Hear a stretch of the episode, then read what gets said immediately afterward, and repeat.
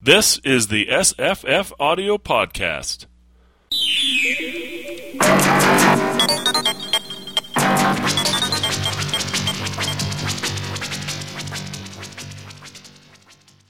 Hi, I'm Jesse.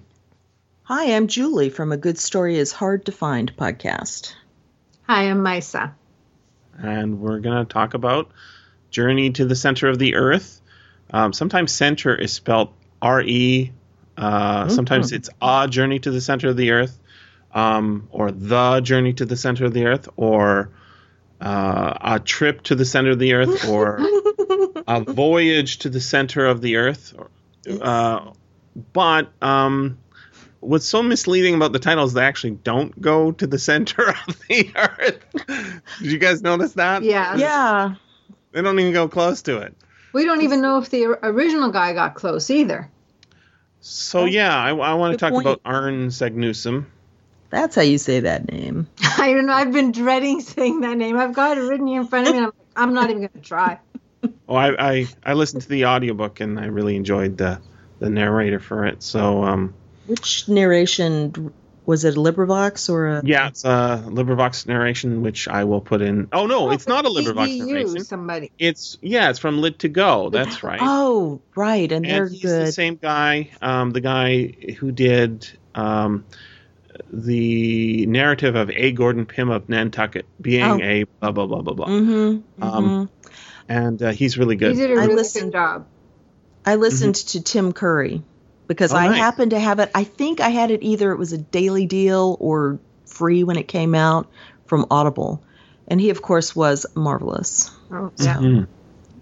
So, um, do you guys think that Arne Saknussemm went down into the earth, came back, and put that paperwork, not paperwork, scrap of paper in that book, or did he die down there after like putting it in the book and then like I don't know, giving it to uh giving it to a servant who ran back to his house and then got into a chain of events. And he's like his dead corpse is down there. Hans's But- great great great grandfather or something. So he, Yeah. he he imagined he was going to go down there, wrote the It note. says, uh, and then yeah, went? Yeah, yeah. I mean, No, I- it doesn't make sense, does it? It No, doesn't think make sense. Like the No. professor, he went down and came back. Yeah, Yeah. but uh, w- the trail goes cold after. a Because certain, because he went down and came back because he knew he was too specific. Like he he talks about Right. Yeah. He talks Yeah. about the, all these different things that were that came up. So he couldn't have That's right. guessed. yeah, I, and uh, the tra- there's definitely a trail, right? So there's Mm. the stuff at the beginning, and then they go down there and they find his name, and then there's the knife, Yeah. Oh yeah. Right. Uh, Mhm. a dagger, I think it is, right? Yeah. Um, but then I think that's it. I don't think there's any more evidence. Like we don't find a grave, we don't find uh, No. you know a campsite or Well, And but He got any further either. yeah, the He could the gone at the center as far as he journey is cut short in and which could have happened to him too. I mean, and they don't get to finish exploring. Yeah, and they said he had no what, what what were they using to measure? They were using a barometer and a other manometer. manom- so he they said Yeah. he didn't have these tools. So as, as far as he knew, he maybe he thought that was the center. hmm Yeah. and he he's going alone rather uh, as far as we know, right? Mm-hmm. Well, There's no um. unless, unless his dead servant is down there, he neglected to mention it. that's right. Ooh. Could be like 15 dead servants down there. Yeah, all his dead yeah. servants are down there. Yeah. Yeah, because they would have to be dead or like Hans, super faithful and silent to the point of Taciturn. yeah, taciturn. Oh. That's that's it. Just pay me. I'll do anything and go anywhere and be perfect. That's Would you like stuff. some bacon while we're shooting up on the lava? I'm fixing that for you. I'm cooking it off the edge here. exactly. I think we'll need something to eat now. Here you go. So uh, yeah, it's it's not lava though, is it? It's uh, Well, it's it's, it's magma because it's underground. Well, no, it's I, I think it's just water. It was water under. You mean you mean when they're coming back? it shoots yeah. them up. It yeah, was water underneath, but they were they were sitting on the lava. but it was Really? Water was pushing Yeah. lava up. right. Okay. Uh, as usual, I overdosed on uh, adaptations, so I'm getting a bit If confused. you didn't, I feel like you were a pod person. Something wrong. something weird went wrong Yes. with Jessica. Yeah. So I, I read two comic version, uh, well, two and a half comic versions, adaptations. That is comics, you know, Right? sequential art sort of thing. And then uh, I did the 2008 movie, which uh, Is that I the one with was, Brendan Fraser? yeah, and I wasn't looking forward to it, but actually it was it was pretty good. Oh, was it? It's like a roller coaster ride.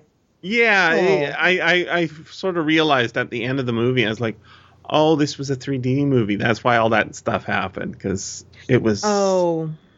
They were trying And- to make it like, but the- yeah. But the thing is, is it was so light. It was so fluffy that even though it it's sort of a featherweight, you know, in terms of uh, value, right? It was so fluffy, you didn't mind. Like, ah, whatever. That's yeah, it was fine. just fun. But yeah, yeah, I was it going to was nice say. and short too. Well, also, how much can you do with this book? Nobody's going to care about all this science that Verne puts in, and the story is fairly Yeah. light. If you, all you've really got is the nephew uncle dynamic going on Yeah. there, which Yeah, so yeah, but didn't didn't you find that it was highly um, engaging? I mean, there was only the three Oh, of them, yeah. and they were under the earth, and Yeah. it was still, you know, a page turner. Mhm. I, I, yeah, I like that aspect. But it, I did notice in all of the adaptations that I watched and read, pretty much, except for the comics, um, they always add a female um, yes.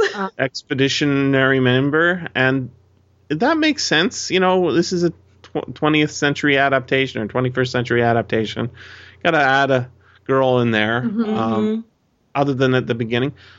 But um, the other thing that I think that is really interesting, as opposed to adaptation, is inspiration. So there's two books that I've done as podcasts already uh, that Can I are guess totally one? inspired by this book. Oh no, no, no. Did you say inspired by this book or this? Yes, inspired? inspired by this book. Yeah. yeah. Okay. I, I have. Okay. What were you going to guess was the inspiration for it?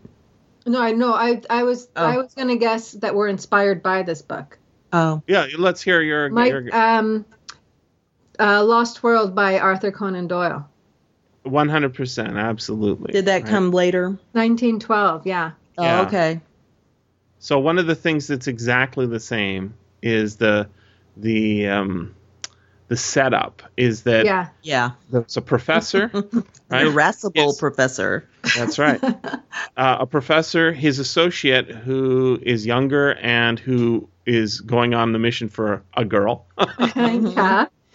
Um, and there's uh, a forerunner, a person who went before. hmm So in the case of of uh, the Lost World, that character's name Maple White, and Oh, yeah. he's an artist who went to the Lo- Lost World before. Uh, in this case, we've got Arne Saknussemm, right? And uh, there's dinosaurs, Yep. hmm uh, uh, They're fauna, and cavemen, right? Natives, yeah. An underground journey because Oh, they actually travel through the uh, the the wall cliffs or whatever. rocks, yeah, the right? cliffs. subterranean Yeah. journey. Um, and uh, it's fun. yeah. I prefer it. You prefer the second one? Oh yeah. Oh well, This I was think- not. ver- I think for me, I've realized because I've re I reread uh, Journey to this. No, sorry, I just did. Yes, um, Around the World in 80 Days, and I listened Mm-hmm. to that in audio, and um, I liked it, but not as much as when I was a teenager reading them. And I realized it's because yeah. he stops and does these huge sections of exposition about, in this case, about the science for Journey to the Center of the Earth. In the terms of Around the World in 80 Days, it was the places they were, which I found at least more interesting because thinking of what did they know then and what was he telling everyone. But it was the same lack of story content and, uh, you know, the other He's- book he's it had more. Yeah. So one of the things that you really notice in this book, uh, I read Around the World in 80 Days not too long ago as well, and he's not my favorite writer, Jules Verne, and I, th- I think it's because what he's doing is not. It, so this series, right? The it's this is a series, the uh, Journey, vo- fantastic or something. Fantastic Yeah. Journeys or Fantastic Something, Voyages, I think it's called, right? Mhm. Um, this is the third book in that series. Um, most of them we do not even remember at all. You know, there's basically the the four big ones. There's uh, Around the World in 80 Days. There's um, A Journey to the Center of the Earth. There's uh, 20,000 Leagues Under the Sea, Mhm. right? Mhm. There's, and there's probably one more that I'm forgetting. balloon. Twelve. Oh, right. Five Oh, Weeks in a Balloon is his right. first book, right? Okay. Okay, and you know, there's the Mysterious Island, and and Right. um, there's a few more, but he wrote 66 novels, yeah. which is a lot, and a, a whole bunch of short stories. But one of the things he's doing that is really obvious in this book, and less uh, obvious when you just read one book. I guess it was became really obvious when I read this book because this is maybe the second time I've read it, but Mm-hmm. is that he's he actually says in in some interview or something what he wants to do is visit every place in the world hmm the entire history of the universe and characterize every nation Right. Really? and so what do we get in this book germans and icelands uh, icelanders and Den, Den, danish Right. Thank you, Danish. I was going. I was gonna say word for Denmarkians, Denmarkians. yeah, Denmarkians is not right. So the the Danes have a certain characteristic. The Icelanders have a, a certain Phlegmatic, characteristic. yes. Yeah, and um, and obviously our our main character, the uh, professor, is he is the most characteristic, right? Uh, um, even more so than our storyteller, who he's a young man. He's not set in his ways in the same way that Right. the old professor is. Um, but those things are they're cute, right? We see it in Around the World in 80 Days, you know, with the Passepartout being the Frenchman, right? The garrulous Frenchman, and then we've got all the The Englishman, the Hindu, is it a Hindu Yeah. Indian girl? The Right. Americans, yeah, exactly. yeah, they, um, they're sort of everybody's sort of a cartoon, Mm-hmm. right? Uh, or as one of my students uh, likes to say, stereotype. racist stereotype just you know all the uh, things where you, you classify sort of you distill down a character Yeah. right and uh, they're fun i mean i i enjoyed um i enjoyed the the Yeah. main character here saying you know showing us the how crazy his uncle is when he locks the door starts working on this nobody's eating Yeah. and then two and a half days go by and he says so uh, have i missed dinner he doesn't even know that he's locked the door for two and a half days Well, and I Right. love also that he's able to really take that same cartoonish look at the um, a teenager as well as a scientist because that's Mm-hmm. not just a national characteristic because the kid is sitting there going, "I already know. I'm not telling you because I don't want to go." Mhm. mm-hmm. And he's just about to starve, and he's like, "Oh, maybe I should tell him," you know. But that's yeah what it takes. it's a light comedy Yeah. Yeah. i like i i, I liked it I, I i don't love it but i liked it Yeah. So, so the other one that is inspired by this book, and I, yeah, I mean, Lost World is a fabulous book, and But it- Lost World. I do prefer Lost World as well. yeah, I mean, it's It's uh, more lighthearted and fun and it's thirty years after this Yeah. book, And though. there's Uh, more actually, to more it. Than 30. yeah, It's more than adventure to it. He's not worried about telling you the science stuff. Verne loves to tell you the science.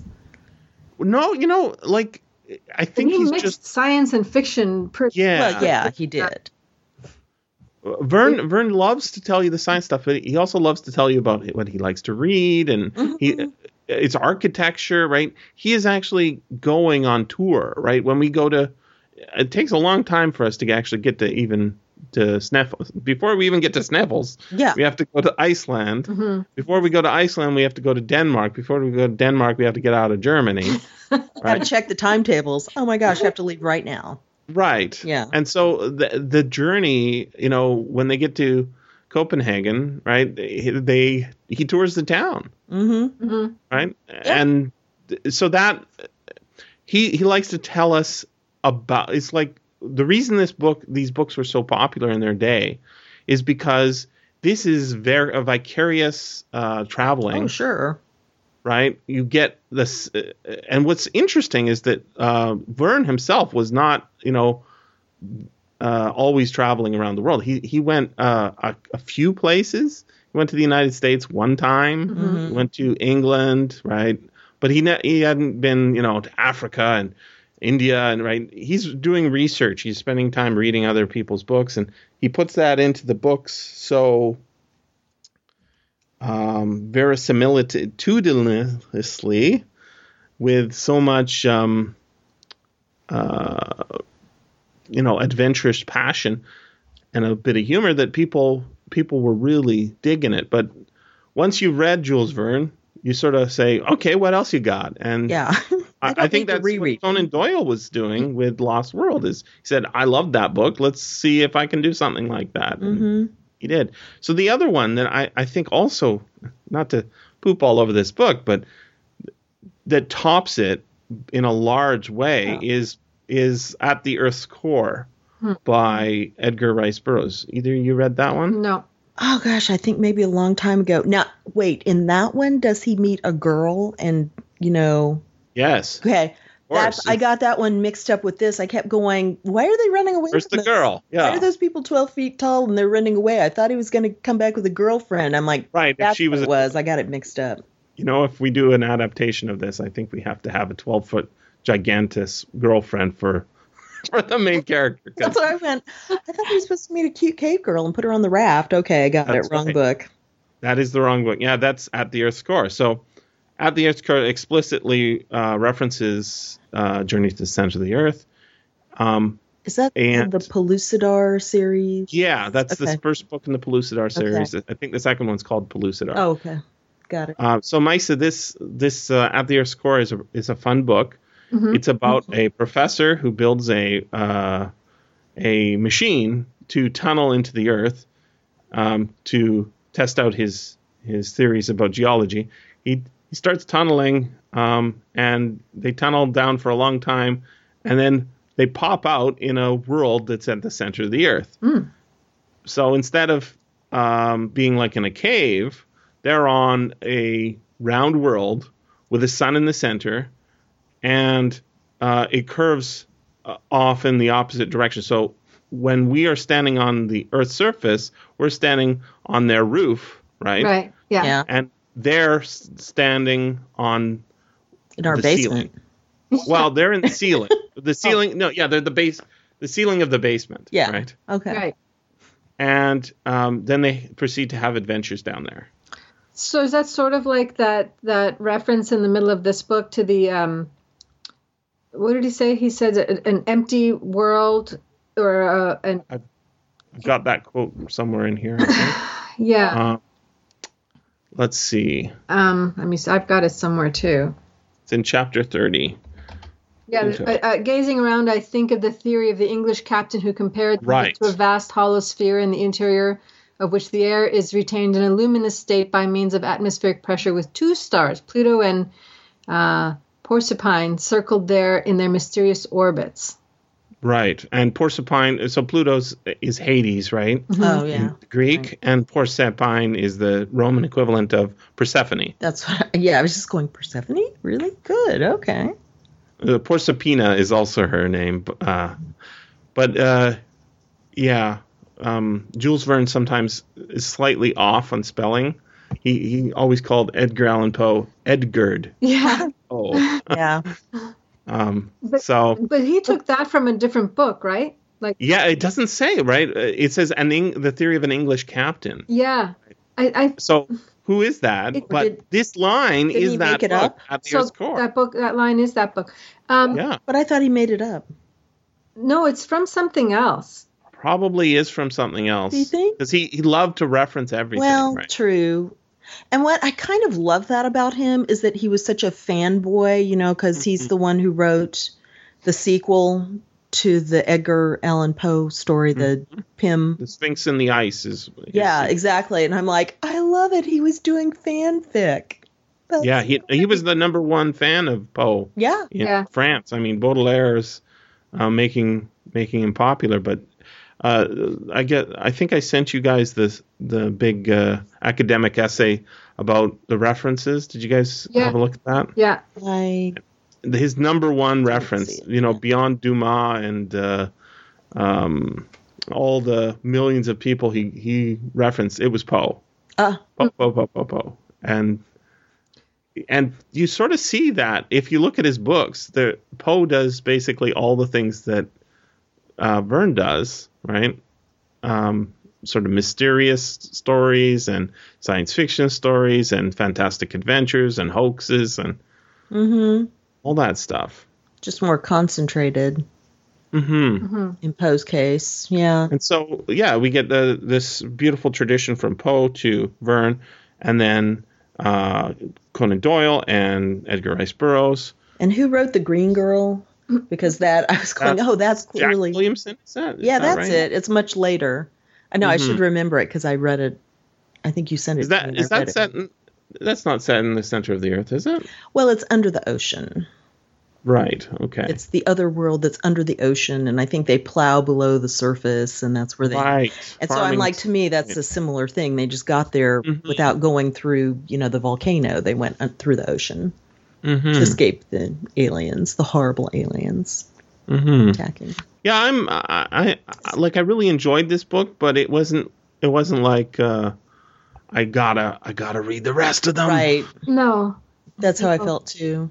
But there was some interesting, um, like he had some interesting things to say. Like, you know how um, we, we, when they talk about the the uh, the process of an of, of a human embryo, how it goes through stages where it has gill slits and it's pale and and you know and and and going forward. And so I was thinking about the Earth i i that way. So like every um, every every phase it's gone through is is go you go back through time and you're going back through its life that way in the same way Mm-hmm. you know so it was interesting you know like that to, to Mm-hmm. and and also you know you you look up you look up into the stars and you're seeing backwards in time and you look down into the earth and you're seeing backwards in time Absolutely. you know Yeah. there there was stuff to kind of think about that I, I liked Yeah, and I th- I think you know like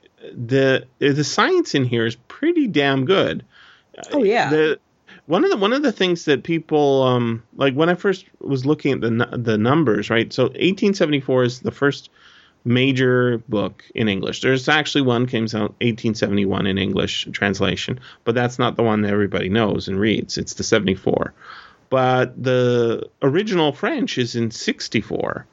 At 64, uh, France is a different country than it is in 74. yeah. Uh, by a uh, and the relationship with Germany is a hell of a different relationship because 1864 they're just sort of you know going along and trying not to make too many enemies. And and then uh, by 1874 they've had uh, an invasion from Germany. And they've been surrounded Paris is surrounded and uh, starved. And they've sent up a bunch of balloons trying to get people out of the city with documents. And it's it's uh, it's much more um, sort of the modern cosmopolitan um, me- mechanistic world. 1864 is you know American Civil War right? 1874 the year year is 10 years makes a hell of a difference in the world.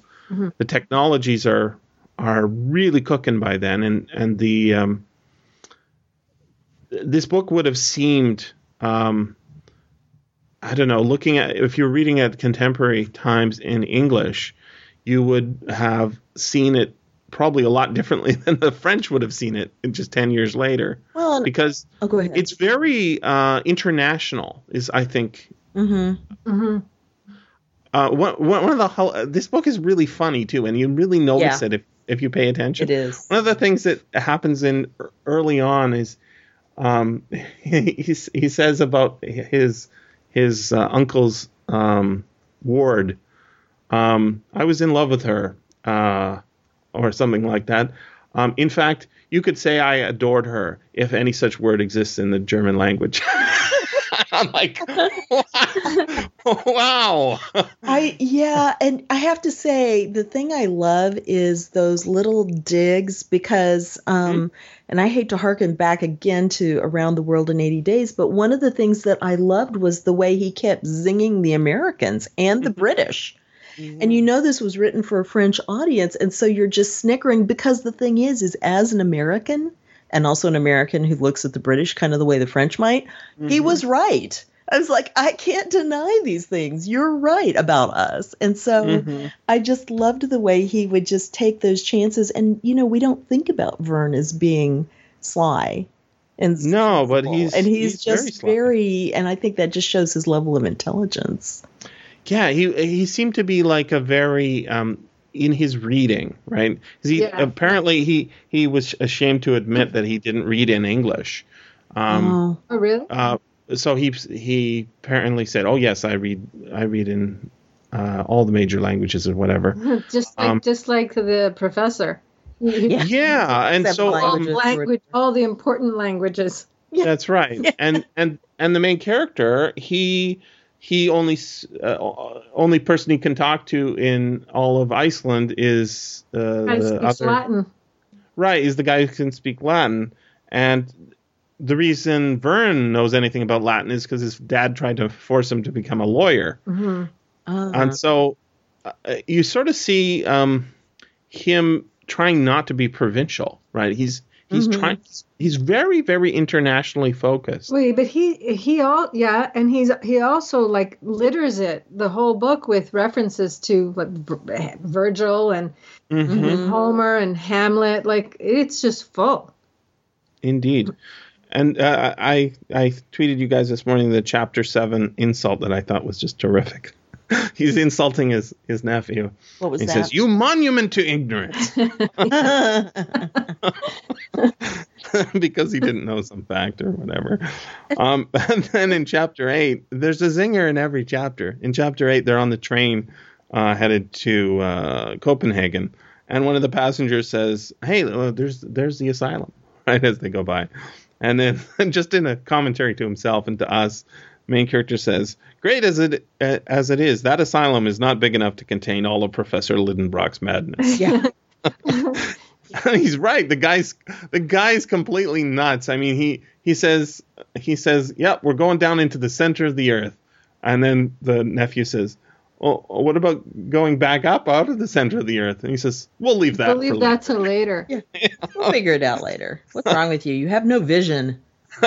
later." Yeah. You're focused on the wrong thing. Yeah. Yeah. Later on, he says, there, when when I think they're at the ocean or something, he says, I, I care nothing about seeing magnificent spectacles. I came down to the interior of the earth with an object, and that object I mean to attain. Don't talk to me about admiring scenery or any other sentimental truth. That's right.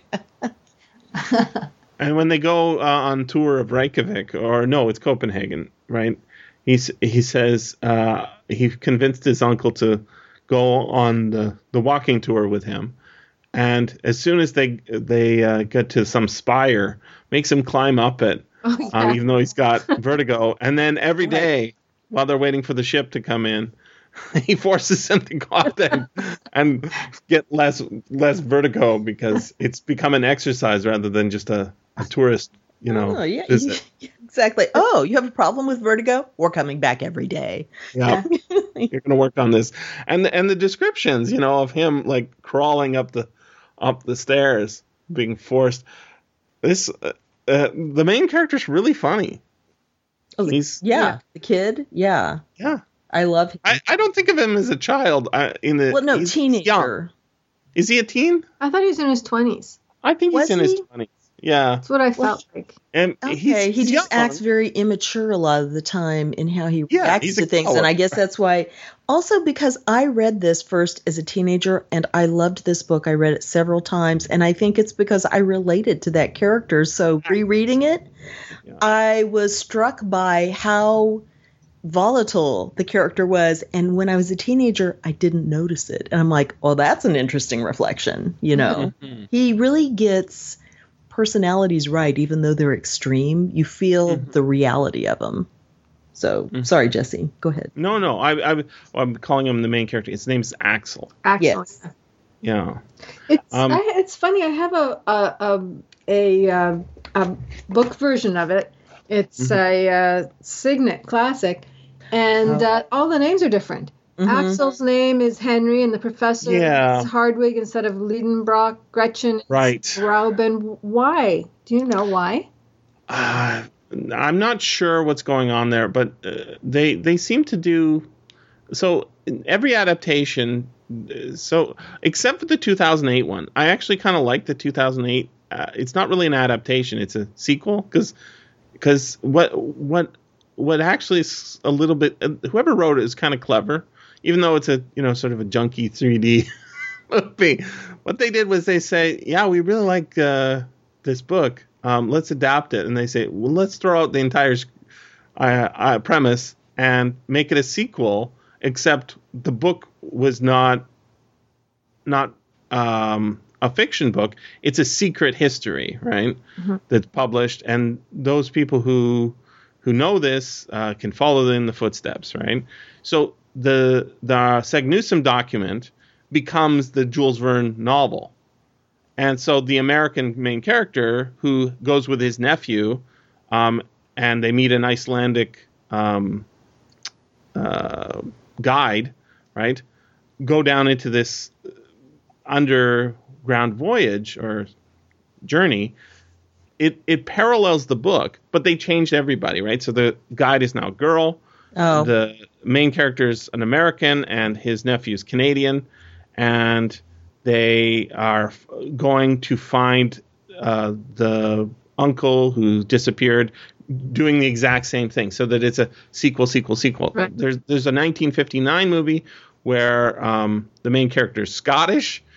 um, his nephew uh, is not his nephew; it's his uh, student, and the girl is uh, the uncle's daughter except the uncle's not an uncle, right? Mm-hmm. or maybe she is an I don't know, she's a niece or whatever. But yeah, they uh, they can't keep it as two German guys with a German girl at home visiting Denmark and then going to Scotland, right? Mm-hmm. Or going to Iceland because where for an English audience, that's just too far. Henry's got to be uh, a, an Englishman, right? Hmm. With a name like Henry Yeah. Whereas Axel is a German name, right? So I think that the, the, what happens is the movies come out and they just they f- try and fix it, right, to make it more relevant. well, also, I'm yeah, sure it's, it's kind of that thing of it's too foreign; they'll never understand it. Thanks. Yeah, Huh. exactly. It's already by a French guy. We, we can't have Come on, man. Germans and Icelanders. Yeah, and Gref, Gress, I can't remember his girlfriend's name, but Right, they keep Gretel. changing. too, Yeah, it- yeah, it's it's Gretchen in some of the Gretchen. versions, That's and Mhm. but that's not that's not what it is in the original. Uh, no In, in the audiobook, it was Grauben. Grauben. Grau- That's it. That's right. Yeah. and then Gretchen and also Gretel and and uh, There was I, I read somewhere that, that his works were badly, badly translated all the time. yeah, I think that's right. So maybe some of it came out through those then. Yeah, and who knows even what version I'm reading. All I can tell you is that I learned a lot about Eiderdown, which I didn't know much about, and I, I kind of. I enjoyed it. I mean, learning about what uh, Eiderdown hunters are. They're more like gatherers than they are hunters, I aren't they? I felt so sorry for that little eiderdown duck. I was listening to that. Oh yeah. The Yeah. poor little thing. Very clever. Very clever. But I'm Yeah, we're glad kind they of let them. parasites, aren't we? Mm. Stealing their stealing their nest fluff. Thank goodness for the male that had some, and then they let it go. So Yeah, have a. flo- uh, I couldn't find any evidence that the males actually do that. no, Um, I think half of that was old wives' tales, but. Yeah, but you know the the first half was good, Mm-hmm. Mm-hmm. and I I also want to put in a plug for so the science in in this is pretty damn good. So the theory that the nephew's always trying to say, well, wait a second, the Earth's center is hot. Mhm. Yeah. Right. Yeah. This is this is uh legit. Totally. This is legit for the time, and it's actually true. We think still today, right? Yeah. But you can't have an underground venture to the center of the Earth if the Earth's center is hot. yeah. Right? So uh, when the professor is making his argument as to why that's not true, he says, you know, evidence, going and finding out, making the test. That's the real test of whether a theory is good or not. And that's the same stuff that we see going on in the uh, Conan Doyle, right? In the Lost World, right? He says, "E- everybody's laughing at me. Here's a pterodactyl. yeah. Here's proof. What do you think of that, huh? Yeah. and that's that's really how science works and there's a line in here something about that I um, marked it. Let's see if I can. did you mark it Oh, 'Cause let's I- see if I, I can. did- see if i can bring it up it. Fine. Um, Probably yeah, where he up. basically says errors are fine. Science, my boy, is composed of errors, but errors that it is right to make, for they lead step by step to the truth. I don't know if that's the line you were thinking of, but I Yeah, no, that. that's so one. true. it is it's exactly how it works Yeah. and there, there's all sorts of stuff going on remember the the ball lightning Yeah. basically they don't call it that but whatever the hell's going on there um that is it, it was making me think of um st elmo's fire as well because they're they're a little you know their raft has a, a sail. Oh yeah, the static electricity. yeah. And then their uh the compass problems that they have right? Um it, it also it's so sort of almost realistic you know what i mean Mm-hmm. the fact that they don't know what shore they're on because the the, And the compass is compass is- right and he keeps recognizing creeks and stuff as being the ones they've been to before but they're not there Yeah. Yeah. and then uh, the calculations is where where they're going to show up on the surface right um they end up in Stromboli. And they, this is in Germany. Yeah. The grape the grapes were the clue or the vines. Right. Yeah. That was so cute at the end when they grab when they when they grab that little boy and he's and the professor starts talking to him so nicely. Where do you think? We, and then like and then when he's like shaking that kid. Answer me. Speak straight. What's wrong Yeah. with you? But there are not many people living on Stromboli, but uh, you can sort of understand why it's it's been actively exploding for a long time. uh, by the way, um, I don't know if you guys noticed in your researches, but Julie will dig this, and Maissa too, I think. Um, Stromboli, if you look at it uh, on the Wikipedia entry, it's uh, apparently Tolkien's model for Mount Doom. Oh. really? Of course I appreciate Yeah. that. Interesting. It's not interesting. Yeah. Mhm. So it's really a terrible place. Yeah, it's you, you uh, don't drop rings in it as much as uh, see uh, Germans shooting out of it. That's right. You just wait around for somebody to pop out and catch them. We, I like the way that uh, they didn't they didn't give us how they actually got out. We went from we're going up to we're on the side of the mountain. Like we didn't. Here we are. There was no you know horrible Uh, shooting out or Yeah. landing on my head. There was nothing. It was just oh I'm here. I was so confused. I couldn't record that part. One of the professor, what the professors say is so funny is he says, um, uh, "We will not tell them how we actually got here. Instead, we will say we were shipwrecked," which is true. Exactly. That is very true. You were raft wrecked. They were shipwrecked by uh, a sea that is underneath the Mediterranean Yes. uh, that leads to another volcano and comes out. It's pretty funny.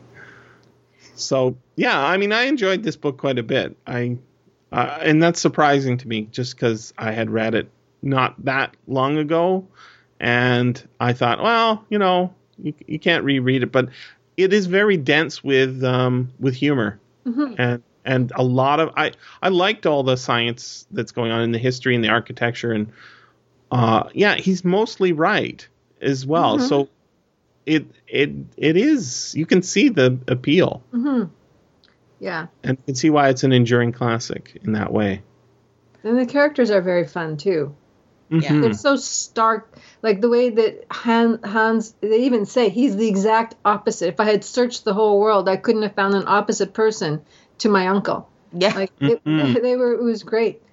Um, Also, did you notice that what he would do with the characters, like after they experienced and I know I'm probably linking this too closely, but after they experience the thing where their um, compasses are backwards and they're not working right anymore, suddenly Mm-hmm. at the end of the book, the uncle and the nephew have kind of exchanged personalities in the way of the co- the, Yeah. the nephew is Mhm. like, I'm going to go on. I don't care. And the uncle's like, well, no, I think we should really think about how are we, you know, going to get out or where are we going to go. I can't remember specifically, but I was like, oh, that's interesting. He also had them flip For a little while. Yeah. just for a while. I mean, but it was And that um, they were always the opposites of each other. So it was interesting that he had he let the uncle have some doubts and and the the nephew is the one that the minute he says, "Well, that's it. I'm never turning back. We're going to find out everything." The uncle's like, "Well, no, hold on." Mhm. Yeah. So Yeah, The- the- it's a process of maturation, right? And mhm. he, he starts off as a inveterate coward, right? That's Oh, that's yeah. his his yeah. whole thing is I'm not going to tell him, I'm not going to tell him, I'm not going to tell him, and then he la- very last second, right before the uncle's about to give up on the whole thing, he tells him. yeah, he gives it. Well, and that's his pattern. He's he waits Yes, almost long enough and then he craters. right. Uh, same same thing with his um his madness in the in the caverns when yeah, he gets in, lost. in the whispering. Yeah, it was the same thing. He's just runs crazily, getting beat up and, and in the darkness, right? And then and then what's that? Voices? Yeah, but the interesting thing about that, and this is why I found the character so in, the most interesting thing, is you see the seeds of what he will become. He's the one who understands why he can hear them. He's the Mhm. one who's explaining it to the uncle because he's got a different scientific um, field. And so Yeah. he understands things the uncle doesn't. And so you can see who he will become and the fact that he will probably be very much like his uncle when he gets older. You start to see that too because he's just as stubborn, but in it's expressed in a younger way. And so I loved the the thing I loved was the um and this showed both but the vulnerability or the mistakes of both was the part after the uncle had saved his last mouthful of water. He'd wanted to drink it so many times, but he loved his nephew. This is the only way we're going to know it. Is he gave him that last mouthful of water? And here's how much I love you. And then he's like, so now we're going to go back. And he's like, is No. that all you've learned from this? what is wrong with you? And so both of them are showing their absolute worst sides to each other, but also the best sides at the same time. I just, I really loved how he did this because this is how people are, you know. Yeah. If I made true. sense, I don't know if I made sense, but No, I think you're right. um, Um, did you notice? Did do you- there was a there was a you know the the giant um, fur covered creature that Mm-hmm. when I read that I was thinking this is King Kong. It said it says I didn't think that, but 14 yeah. feet high, covered in coarse hair of blackish brown hair on the arms, from the shoulder to the elbow joints pointing downward, while from the wrist is pointing upwards. It advanced. Its arms were long, while its body was prodigious. It had thick, pointed teeth, and it struck its breast as it came smelling and sniffing, you know, like pounding his chest. I did not think of King Kong. They're they're um I think I tweeted you guys earlier this week, or maybe it wasn't to you, but yeah, no, it was to Maissa. I sent it to you um directly, I guess.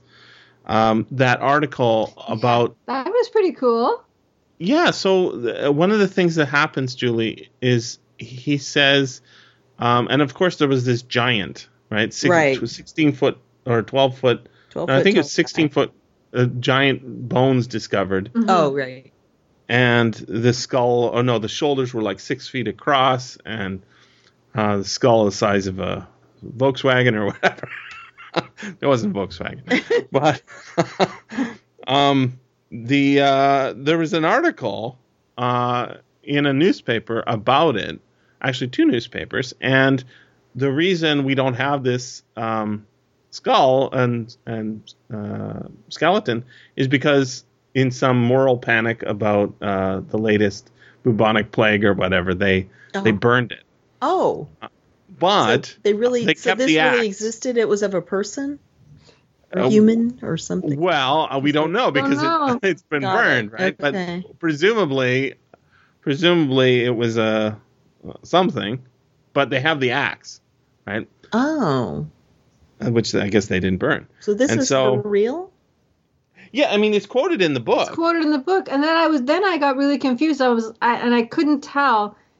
Yeah, because if it was really real or Well, see, that's I tended to assume that most of those quotes were things he made up to support I don't his think he made own. up very much. well, The only thing that's really uh, Arne Saknussemm is not a real guy. right. Okay, I'm pretty sure about that. Uh, and he even really tells us he's not a real guy because when they goes to the librarian and says, "Hey, uh, got any books by Arne Saknussemm?" He says, "Arne Saknussemm, the great blah blah blah blah blah, Yeah. 16th century scientist who." Who everyone hated, and was super genius and the greatest Icelandic, right? Whatever. Um, and he says, "Yes, yes." And he says, "No, we don't have any books." Oh, too bad. I they were all about it. burned, right? Oh, I guess I should have read the notes in the back of this book to see what was real and what wasn't. I just assumed that most of like those kind of things about the six foot axe and the or twelve foot axe or whatever it was, I was like, he made that up. Here, let me. Uh, I've got um, the section here. Gentlemen, I have the honor to introduce you to a man of the Quaternary or post-Quaternary system. Eminent geologists have denied his existence. Others, no less eminent, have affirmed it. The St. Thomases of paleontology, if they were here, might now touch him with their fingers and would be obliged to acknowledge their error. I am quite aware that science has to be on guard with its discoveries of this kind. I know what capital enterprising individuals like Barnum, and then, by the way, did you notice at the end of the book? He's going to go on a show with Yeah. Barnum. Barnum made out of fossil men. I have heard that the great knee pan of Ajax, the pretended body of Orestes, claimed to have been found by the Spartans, and the body of Asterius, ten cubits long, of which person the Pausanians speak. I have read the reports of the skeleton of Trapani, founded in the 14th century, and which, at the time, identified as that of Polyphemus, right, the guy Right. from One-Eyed Guy. the Odyssey. Um, yeah. And the history of the giant unearthed, and this is the one, in the 16th century near Palermo. You know as well as I do, gentlemen, that the analysis made in Lucerne in 1577 of those huge bones, which the celebrated Dr. Felix Plater affirmed to be those of a giant 19 feet high. I have gone through the treatise of treatise of Cassanion and all those memoirs, pamphlets, answers, and rejoinders published respecting the skeleton of Teutobochus, the invader of Gaul, dug out from a sandpit in Dauphine in 1613. In the 18th century, I would have stood up for Schenhauser's pre-Adamite man and against Campet. I have pursued a writing en- entitled Jagat, and then here my uncle's unfortunate infirmity met him, that of being unable to in public to pronounce hard words. so, pamphlet love of that. Jagat. My He could get no for the Gigante. Whatever that thing was. Gigantestolugi. At last, the professor burst out. Mhm. And yeah, so he starts giving a lecture. Right. That's yes. I'm planning my lecture. I just can't hold it in. I have to say it right now. And he's the guy who stands there saying, I know this and I know that. I am a complete expert, not really uh, doing the lesson. Mm-hmm. mm-hmm. Yeah. He's a he's a he's a funny character, the the uncle. Yeah, I love the uncle. He's very much uh, of that style of Professor uh, Challenger. Mm-hmm. Yeah, is yeah it's he's he's I, I mean i could have expected sequels with this guy because he is so funny Which and yeah, Doyle did do mm-hmm uh, four books with Professor Challenger, I think, mm-hmm yep with different, you know, the poison gas belt that the Earth goes through and all that kind of Mhm, stuff. The, the equally, yeah, the poison belt. That's yeah. Um, yeah, so I'm looking through my notes, but they're but they're just talking about how all these were fraudulently exhibited and mistaken. So- You ch- You're talking about the uh, the all the, the giant things About- that were, yeah. giant, yeah, the the discoveries that he was. So so like the National Enquirer. Or Yeah. something. Yeah, exactly. It's not everything that's reported in the newspaper is true really? aliens found in know backyard. this is No, no, Yes. aliens are true, Julie. Let's be clear. Yes, but which? well that's true but not not subterranean uh, Kind of alien. science Okay. Yes. the pure energy aliens of Gene Roddenberry who pretend that they're gods, or the kinds with the big eyes, or the kinds that play music to you. hmm You know. So what do we what do we think about Hans having to get paid every Sunday, I, whether whether or not they are at the center of the earth? I have a schedule. I'm sticking to it. I think this is supposed to be like you know Icelanders have it really hard, right? Oh, yeah. And they're so steady, even though it's uh, the descriptions of the what the Icelanders look like. They don't they don't smile. Right. He said, he said something about they they, They laugh, remind him but they don't of- smile. He said something like they remind me of uh, Eskimos, but they don't even get the benefit of of Being Eskimos or something. something like I that. Yeah. thought, what are because I remember thinking of that and going, what were the benefits of being Eskimos? I don't think he said, and I was like, what benefits are these? yeah, I know. They they have it pretty uh, they have it pretty rough. Yeah, Um, and and so that when the professor says, "Yes, uh, oh, can you lead us to this mountain?" Yes, you pay me uh, every Sunday, right? Mhm. And then uh, we're going down into the center of this uh, center of the earth. That's fine. You pay me every Sunday. he never bats an eye about anything. That's right. Also, undyingly loyal because uh, when the nephew Axel tries to get him to leave when they don't have any water, and he's like, "Nope, master." That's the one word he knows. No, no, he'll kill you, master. I'll just do what he Right. says. That's right. Yeah, but yeah, that I, I guess that idea of also they because they live with such hardship anyway that he he just keeps doing his duty. This is how you Yeah. get through everything. Yeah, that's he's Yeah. the calm. He can be calm between the two extremes over there. It is. It is. That's the what's so weird about Verne compared to the others is that he is trying to do this weird, like international, like these people are interesting, and we should have sympathy for them because even though they're weird in these sort of stereotypical and racist ways, yeah. um, not not Well- not ra- ha- hateful racist, just No. racist as in they uh, exemplify Yeah. the, a race. These are the qualities of their yeah of their Right. nationalities. That's right. Um, we should be uh, sympathetic and interested in the way that I am, right? Mhm. That I, I find them fascinating and I love reading about them. And here here is them exemplified by this sort of cute character, um, and that that's completely absent from from Conan Doyle. Conan Doyle is an internationalist as well, but it's not. Um, he, he doesn't quite do it, but you know who doesn't even care about that at all. No, I mean, he, does it a little bit, He's about the qualities they can bring towards solving the adventure that they're on. right? Or, right. Yeah, So, what yeah, they, the ben, the uh, yeah resources that they can offer essentially. But uh, Edgar Edgar Rice Burroughs, right? Every every tribal princess is uh, basically the same as every other tribal princess. well, princess. yeah. and every hero is John Carter, right? They're Mhm. you know stand up. Uh, the, you know there might be a few variations here and there, but generally they're they're you know Americans, right? Well, yeah, matter what they're doing, He just they're wasn't the talent that those other two were. I mean, well. I'm not sure I like that Edgar Rice Burroughs fine. Don't get me wrong. I read all the well, not all, but a whole lot of the Tarzan books and all that kind of thing. Yeah. But he just he's not but he's not, not. as he's broad doing as and as good as them. That's all. Well, I, I'm. The thing is, is what Verne is doing is cool, but I actually prefer. Uh, like I'm, I'm not usually the guy who says, you know what, this needs is more romance, right? it needs a lot more romance. Yeah, but that's- needs a chick. you know the way, um, the way Conan Doyle dealt with the end. So it starts the same way. The girl uh, says, "You need to become a man." yeah. Um, Mhm. uh, and so he goes on this adventure, comes back uh, in in this book, right? He comes back and he marries her, Mhm. right?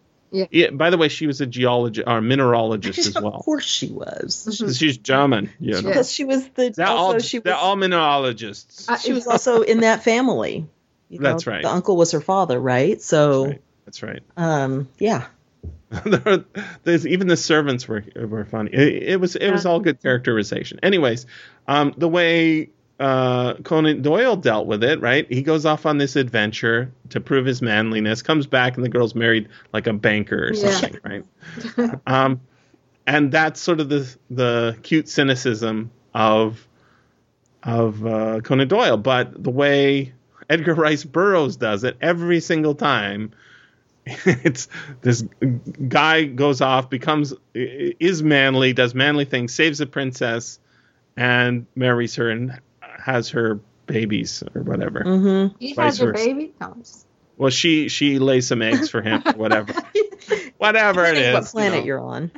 depending yeah. on what planet you're on, but or what center of the Earth you're on. Right. Ian. Also, you just talking about that stereotypic look at how the adventures go made me think of H. Rider Haggard, Mm-hmm. um, who he, his lost worlds were always in Africa on a plateau or something because or in a cave or some such thing because that was the lost world of their time and he'd lived there. So he could do that. But he also had that kind of um, he had the same of course adventure type. You know, they're going off to do this thing and there's the woman and but he would also diverge from it in that sometimes the women were the worst women in the world literally like she, She, yeah. or um, they also had their own thing to offer like in uh, people of the mist where they had be clever or i just read one called oh gosh i can't remember what i called it was called but anyway she was also considered to be a white goddess among the zulu people or some such thing but she had to use all her wits to save the guy. Hmm so he flipped it around, but he also used these same storytelling devices um, as all these others of the time.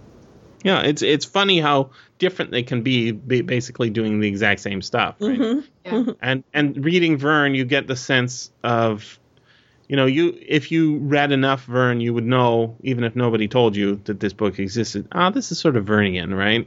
And The science. just- yeah, it just uh, it's it's not just science; it's science, history, literature, Well, you- right? Plays, yeah, the- yeah. yeah, the knowledge, let's put it that way. yeah and sort of just l- reveling in in the in that knowledge and enjoying sort of looking down on your nose at people who don't enjoy uh you know the very detailed history of some obscure subject Yeah, and I guess that's what's kind of um yeah, I tried reading fairly recently. I tried reading I think it's The Mysterious Island with the guys who are escaping from the Confederate camp and prisoner of war camp and floating off to this island. And that's the sequel right to nemo I th- probably, but I didn't realize it at the time. It was I knew it was I later figured out it was the sequel or prequel. I wasn't sure. But um I and I was loving it until it just got super bogged down and here's how you survive on an island when you don't know where you are. And I'm like, "Oh, could we put a little story in with it?" And then there was another similar one where I was going, "Oh, this is so great." And then again it got bogged down and I went, really could you just thread some of this stuff with the story there was a really really funny meme i i don't know if you guys saw it last summer uh, i think it was last summer maybe it was more recently than that uh, about the there was some guys camping out on some government land and he was in ca- his car and he sent a video to his kids about about you know daddy made a vow did you remember that uh-uh. Oh, well, anyways, he says, uh, Daddy made a promise to uphold the Constitution. He's like tapping it, sort of really sad on the on the steering wheel, Uh. and a whole bunch of people started mocking him because you know he's he's kind of crazy, uh, Uh-huh. anti-federalist, what federal government. I mean, not that that's necessarily the craziest thing, but the important part was one guy, really funny. He picked up a copy of the Mysterious Island. He says, "Daddy made a vow to read Mysterious Island." he starts tapping it on the steering wheel. But there's so many descriptions of rocks and twigs. he starts crying. You know, it's like, oh man, that's funny. and the whole time i'm reading this thing i'm like but there's a guy who i think didn't drown but nobody's helping him um hello yeah just it ground to a halt. It's too interested in geology when Yeah. the, the plot's trying to unfold. Now, and I will tell you an interesting book. I don't know if you've read it. It's um do you know about the American reporter from Verne's time called Nellie Bly? Hmm. No, I don't think so.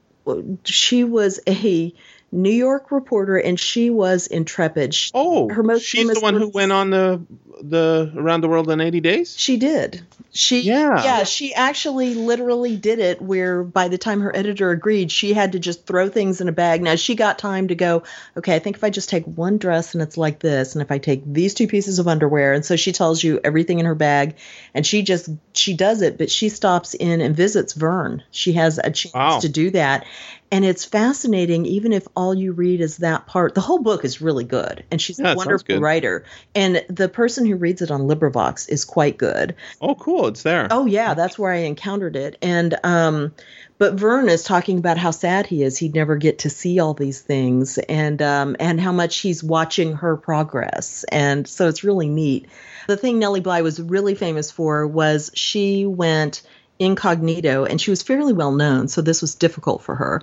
But she went into an insane asylum in New York City got herself i mean she had to go into the boarding house and have people who didn't know her go whoa something's wrong with this lady went through the committal process through the court did all the stuff and finally wound up in the middle of one of these places and lived there for i keep thinking two weeks but that doesn't seem long enough maybe a month. And it was just of course dreadful. And then somebody came and got her out and and during that time she'd have to go oh crap it's visiting day. I know this person and go kind of hide her face and not let them drag her out where she could be around people. And so but then she wrote the whole thing down and it led to an overhaul of the insane asylums in new york because oh. it was so dreadful. I mean she was really the bee's knees. And she went to mexico and lived there for a while going here's what it's really like in mexico which nobody knew because all they had were the stereotypic or mm-hmm. brief news reports from a certain point of view. She was really cool. I recognized her name. I didn't know what she did though. Yeah. Yeah. So, and all that stuff, I think most of it is on LibriVox. Hmm. But I just actually, you know, of course, very cheaply, you can get it from Project Gutenberg for, you know, to read online or on your Kindle or whatever. You can get it free on the Kindle. You can get it all kinds of places. I mean, and they're well worth reading. She's quite a good writer, very personable.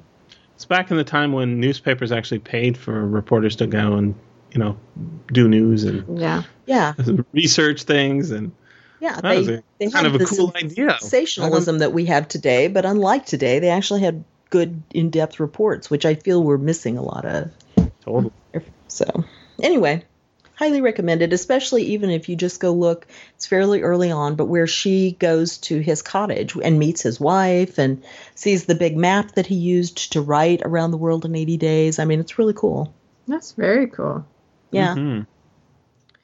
Um, I was looking at uh, there. There was a, a something on the BBC page, and it was it was talking about actually going down to the center of the Earth, and it was saying at this distance you get this, and at this distance at this. Mm-hmm. It said once you get to the center, the Earth forces of gravity are pulling you in every direction, so mm-hmm. you're floating. Right. So imagine if, Isn't that if crazy? yeah, so if that would be the end of the book because you'd be stuck, and then another and then another voyage would go down to save them, and then they'd be stuck. Well, you could use ropes, I guess you could use ropes. Yeah, yes, you. I guess. but you if you you can't do that because Yeah. the Earth center's hot. Somebody hauls. Well, did you, I guess, listen to the In Our Time about the Earth's core? I don't. No. Not recently. It's when an was that? older one, and I came across it and went, oh, "I'll try it," and it was fascinating Yeah. as to what they now know. Where, as as they kept saying, we can't really know, but here's what we can deduce, and here's mm-hmm. how, and they describe it.